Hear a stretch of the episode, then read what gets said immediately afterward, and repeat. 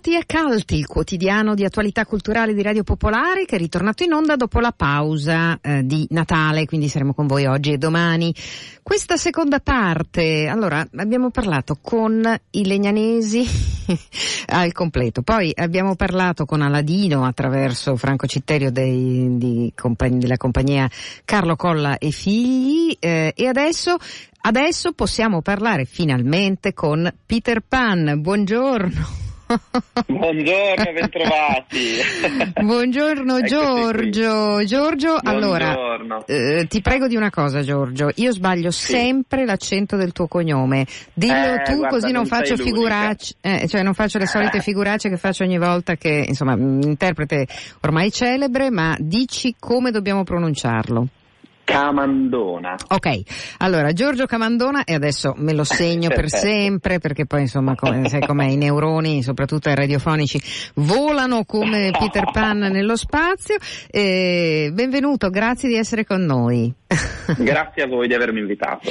Peter Pan Forever, il musical che debutta l'8 gennaio al Teatro degli Arcimboldi per eh, tre repliche e come ho già accennato ai nostri ascoltatori ne abbiamo molti motivi per ringraziare Peter Pan e la sua produzione perché ci sono quattro coppie di biglietti per gli ascoltatori di Radio Popolare che scriveranno al nostro indirizzo mail cult, scritto cult, chiocciola radiopopolare.it. Il loro nominativo, la replica è quella nella prima, è l'8 gennaio, quindi scrivete rapidi perché eh, insomma eh, chi primo arriva si aggiudicherà i biglietti per lo spettacolo. Quindi ci sarà un po' di Radio Popolare, sicuramente anche molti ascoltatori che invece lo hanno magari già prenotato, a vedere il debutto. Grazie, grazie intanto. Fantastico, fantastico. Vi ah. aspettiamo a braccia aperte, insomma. Certo, allora, eh, un successo diciamo che eh, dura eh, ormai da tanto tempo, c'è una colonna sonora straordinaria, ricordiamolo, no? firmata da Edoardo Bennato. Eh sì, la colonna sonora è la colonna portante di questo spettacolo, mi viene da dire, nel senso che Edoardo Bennato, mm, a me piace vedere le, le, canzoni, le musiche di questo spettacolo come se fossero i colori di un dipinto. Il dipinto è fatto dalla scenografia, dagli attori, dalla storia e poi queste musiche arrivano per eh, appunto colorare quello che è stato disegnato dal regista, dal coreografo, eccetera. Quindi Edoardo Bennato, che per quanto riguarda Giorgio, quindi per quel che mi riguarda, è anche un'emozione poter cantare queste canzoni, questi brani, che sono canzoni che hanno accompagnato la mia infanzia e che insomma appartengono alla cultura eh, cantautoriale italiana un po', un po', per tutti, possiamo dirlo. Sì, sono, sono e... le classiche canzoni che tutti hanno in mente, quindi esatto, fanno proprio... l'isola che sì. non c'è, ogni favola è un gioco, sono solo canzonette, il rock del Capitano Uncino, insomma canzoni che tra l'altro mh, la cosa mh, fantastica è che si sposano e si eh, inseriscono meravigliosamente nella trama del, della storia, quindi eh, portano avanti la narrazione dello spettacolo in un modo eh, perfetto. Ecco Giorgio, ehm, il mito di Peter Pan credo che sia uno di quelli che davvero non tramonteranno mai, no? Cioè di Peter Pan nella nostra realtà. Sicuramente non invecchia, insomma.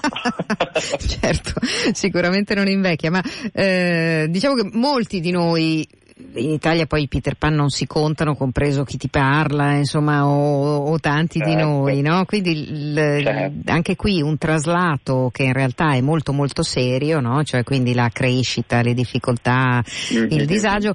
Immagino che tu abbia molti feedback dal pubblico.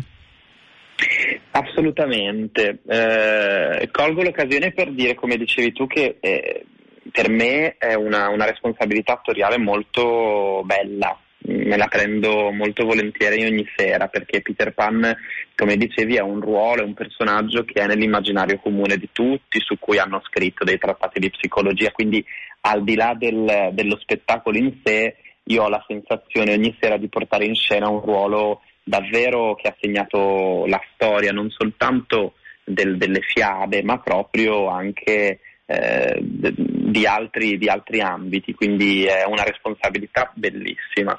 Eh, il pubblico devo dire che è per me il feedback più, più importante, tanto per cominciare perché durante lo spettacolo io ho un momento in particolare in cui ho proprio un contatto diretto con il pubblico, nel senso che Peter Pan c'è un momento senza che senza spoilerare niente, sì. ehm, in, c'è un, succede che eh, c'è un momento in cui eh, Peter Pan chiede aiuto proprio ufficialmente al, al, al, pubblico e quindi sicuramente il pubblico ricopre un, un ruolo fondamentale. E poi devo dire che proprio il, il riscontro del, del, del, pubblico dopo lo spettacolo, dei bambini e come li chiamo io dei diversamente bambini è la cosa più gratificante per me, i genitori e bambini che dopo spettacolo mi aspettano, ci aspettano per ringraziarci, eccetera.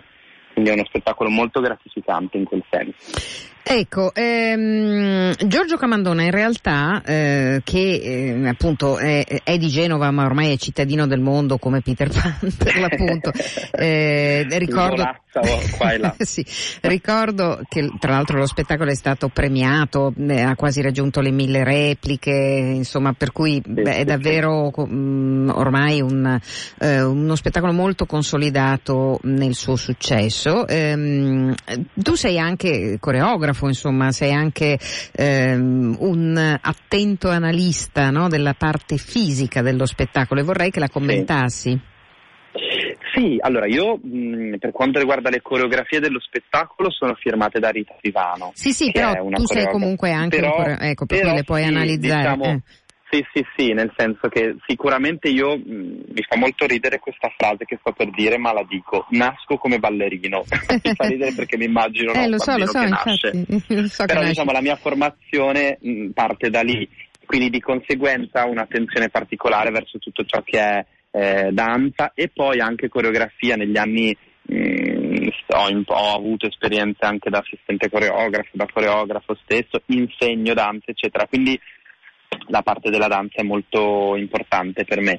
E in questo spettacolo io ho l'occasione di straballare, come si suol dire, nel senso che eh, è un ruolo che dà molto spazio al corpo, non soltanto proprio per la danza, ma proprio per la fisicità, anche la recitazione, il, ruolo in sé è un ruolo eh, molto fisico, nel senso che il corpo del personaggio è molto presente, è studiato, è pensato e mai nessun movimento è lasciato al caso. Peter Pan ha comunque un, se ci pensiamo un, un, uno stereotipo anche fisico che va vissuto, insomma.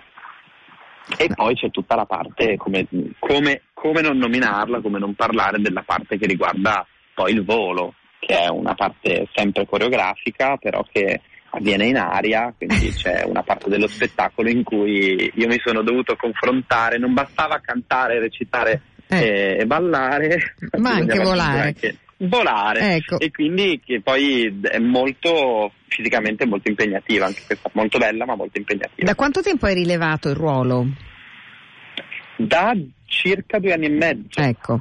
Per cui insomma sono due anni e mezzo che sei Peter Pan, hai dovuto fare qualche cosa di particolare, scusa è la curiosità, ma hai dovuto fare qualcosa certo. di particolare per prepararti fisicamente, visto la fisicità di Peter Pan? Eh, no. Guarda, mm. devo dire che cioè, io ho studiato molto soprattutto per questa parte del volo che adesso è diventata familiare, però in effetti è una sensazione fisica che non riguarda, che non, non ha niente a che fare con con ciò che avevo fatto prima. Io avevo poche esperienze aeree, tra virgolette, di danza aerea, acrobatica, eccetera.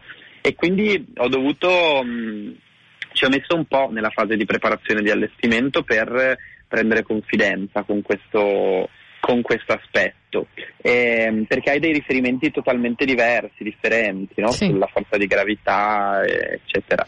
Beh, ehm, eh, dimmi, dimmi. No, dicevo che nella tempesta, insomma, no? cioè di Strehler, Mm-hmm. per andare molto indietro nel tempo, Certo. sappiamo, insomma, no? cioè di quanto è stato difficile creare quel volo particolare, ci sono molti episodi, racconti, aneddoti anche legati a quando bisogna volare in scena, no? Eh, certo, Perché certo, non, è, certo. non è facile, insomma, per cui... Però diciamo che è un ruolo, al di là del- di questa parte qua, è un ruolo fisicamente impegnativo per me, quindi quando io sono in scena con questo spettacolo ho de- insomma, de- delle attenzioni particolari proprio al tipo di riscaldamento, così come quello vocale, insomma, però il mio corpo eh, è, è, come dire, diventa fondamentale più del solito, ancora più del solito. Va bene, allora eh, noi ringraziamo moltissimo Peter Pan mh, mm, che, che, ringrazierà voi. per conto nostro Giorgio Camandona. Eh, e ricordiamo che Wendy e Marta Rossi, poi ci sono un sì. bellissimo capitano Uncino di Emiliano Geppetti e Spugna il suo assistente Jacopo Pelliccia, la regia di Maurizio Colombi, voi siete in scena l'8, il 9 e il 10 agli Arcimboldi, per l'8 gennaio, ve lo ricordiamo ancora, quattro coppie di biglietti, quindi otto biglietti in tutto e quindi quattro coppie di ascoltatori di Radio Popolare potranno andare a vedere la prima eh, con questi biglietti omaggio. Basta scrivere a cult, scritto cult, chiocciolaradiopopolare.it col vostro nome. Grazie dunque a Peter Pan anche per questo regalo agli ascoltatori di Radio Popolare. Grazie a tutti voi, assolutamente. Vi aspetto a teatro. Peter Pan Forever, il musical, eh, un saluto a Giorgio Camandona e a presto, a risentirci.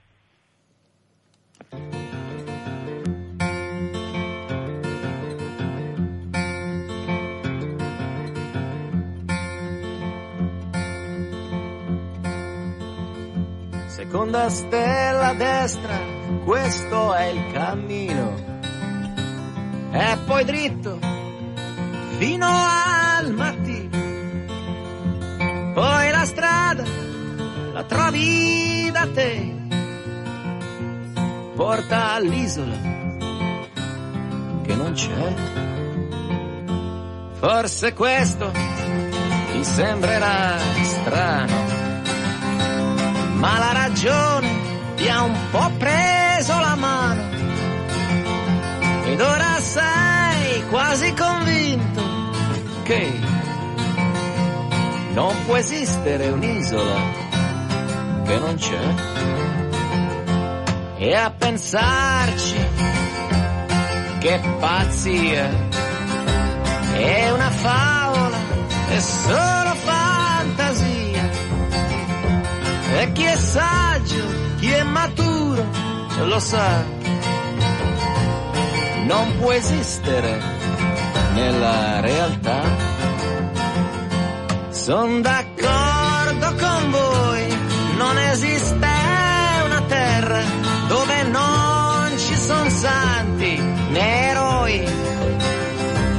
E se non ci sono ladri, se non c'è mai la guerra, forse è proprio l'isola che non c'è, che non c'è. E non è un'invenzione, e neanche un gioco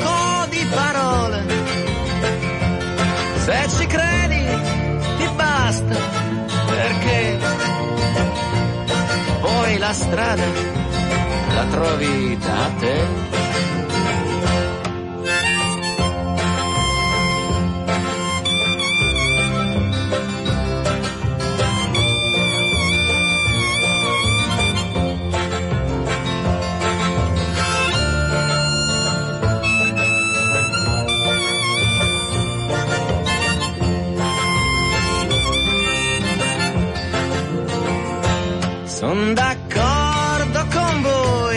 Niente ladri e gendarmi, ma che razza di isola è? Niente odio e violenza, né soldati né armi, forse è proprio l'isola che non c'è, che non c'è. Seconda stella a destra, questo è il cammino. Poi dritto fino al mattino. Non ti puoi sbagliare perché quella è l'isola che non c'è.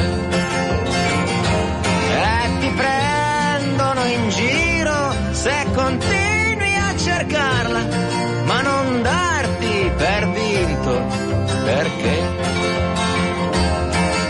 già rinunciato e ti ride alle spalle, forse è ancora più pazzo di te.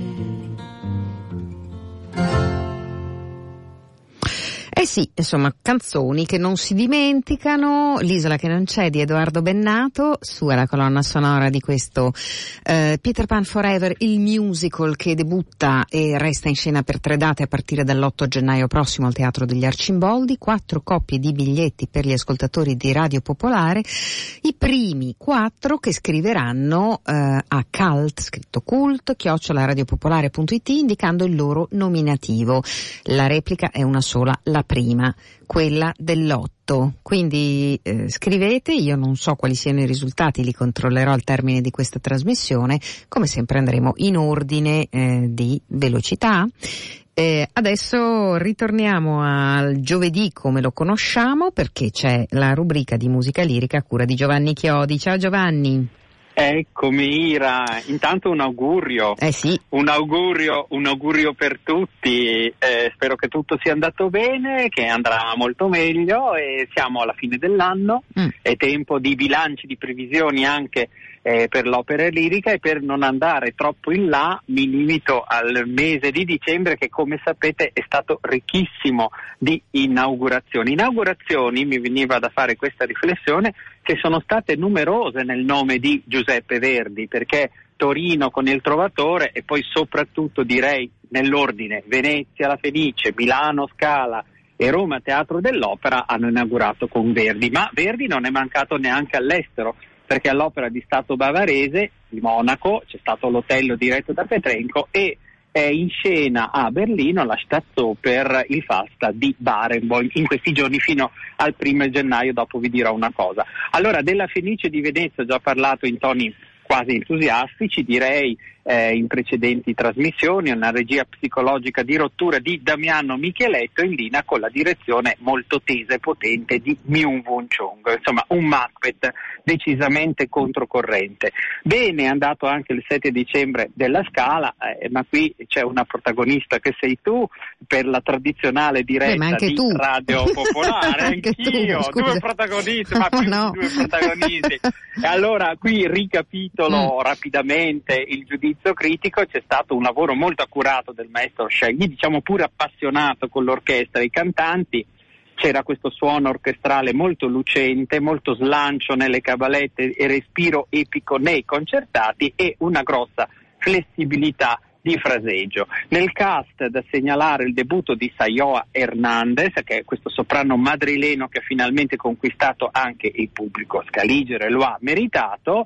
Poi Ildar Abrazakov, molto aitante fisicamente ma eh, vocalmente anche, secondo me impressionante per morbidezza, cavata e fulgore degli acuti. Poi Fabio Sartori ottimo, eh, sia nella, nel, nel, prologo e soprattutto nell'aria alternativa o dolore, meno tornito vocalmente George Petean, ma comunque efficace in linea con l'impostazione del direttore e poi abbiamo lo spettacolo di Davide Livermo, una sorta di spettacolone fastoso da prima, nessuna lettura rivoluzionaria ma un racconto fluido e scorrevole di taglio cinematografico, una sorta di epopea di riscatto dall'oppressore che vuole ricordare il neorealismo e Pasolini, forse più centrato nella prima che nella seconda parte. Ad ogni modo, grandiosi movimenti di scena e sventolia finale della coccarda tricolore e l'insieme porta al successo. Coro e orchestra indubbiamente secondo me da 30 e lode.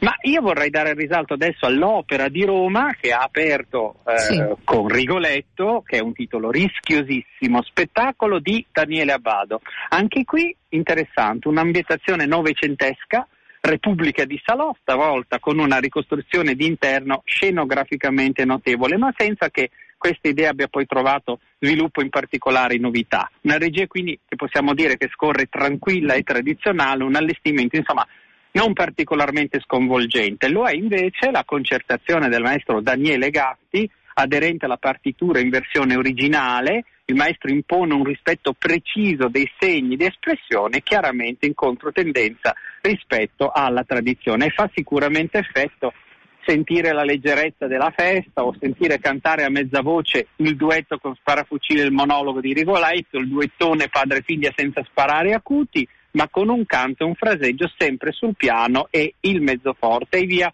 di questo passo. Il cast ha due punti di diamante, Lisetta Oropesa, che è una gilda eccezionale su tutti i fronti, e Roberto Frontali, che di larve di buffone ne ha già indossate tante, ma è stato disposto qui a ripulire e rivedere la sua interpretazione. Meno valido il tenore Ismael Cordi, che canta meglio a mezza voce, ma nel resto delude ed è però un peccato perché nella compagnia gli altri erano tutti bravi, Riccardo Zanellato, Alisa Colosova e Carlo Cigni come Monterone. Cor molto buono, orchestra in gran forma, capace di sostenere una concertazione indubbiamente fuori tradizione.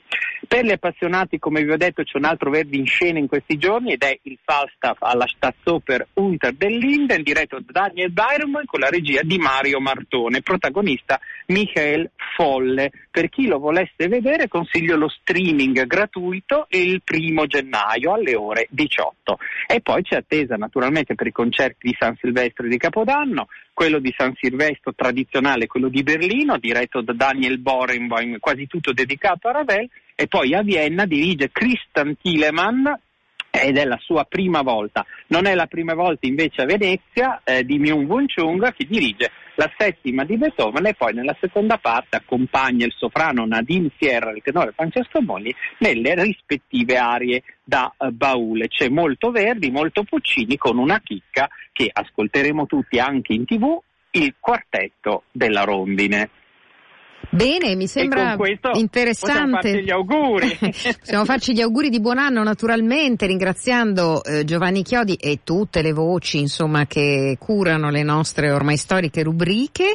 Eh, ricordiamo che l'Attila di cui ci ha parlato alla Scala è in scena fino al 6, sì. giusto? No, in scena fino all'8. Fino quando all'8, lo vedrò ancora. Ecco, eh, quando tornerai a... parleremo ancora. Eh, ecco, no, dico per il pubblico milanese, insomma, poi eh, ovviamente eh, avremo modo di parlarvi di tutto quello che accade nell'anno nuovo appena riprenderemo naturalmente le nostre dirette. Eh, ci risentiremo dunque il 10 di gennaio con Giovanni Chiodi, grazie a, perché noi per tradizione è la prima settimana di gennaio in cui un po' tutti i teatri chiudono le, le sì. le varie, le, insomma, le, i debutti vengono rimandati alla seconda settimana, abbiamo gli speciali di Cult, gli speciali con il nostro best of e tante novità tra l'altro. Ringraziamo Giovanni Chiodi, auguri di buon anno come sempre Giovanni, a risentirci auguri nell'anno nuovo. festosi, grazie. Ciao, ciao, a presto. E allora salutiamo anche Giovanni Chiodi che sappiamo avere una grande quantità di estimatori, tanto che insomma alcuni ascoltatori ehm, eh, stanno lì col cronometro per vedere quanti minuti ha Giovanni Chiodi in ogni puntata, noi gliene diamo il più possibile, qualche volta però magari siamo un po' compressi, questa volta abbiamo potuto parlare con lui con più calma. Eh, io invece vi do appuntamento a domani, sempre alle 13, saremo nuovamente in diretta con voi, eh, adesso c'è Considera l'armadillo con Cecilia Di lieto. Grazie per averci ascoltati, eh, naturalmente ci ritrovate in post- podcast sul sito di Radio Popolare. Ciao ciao.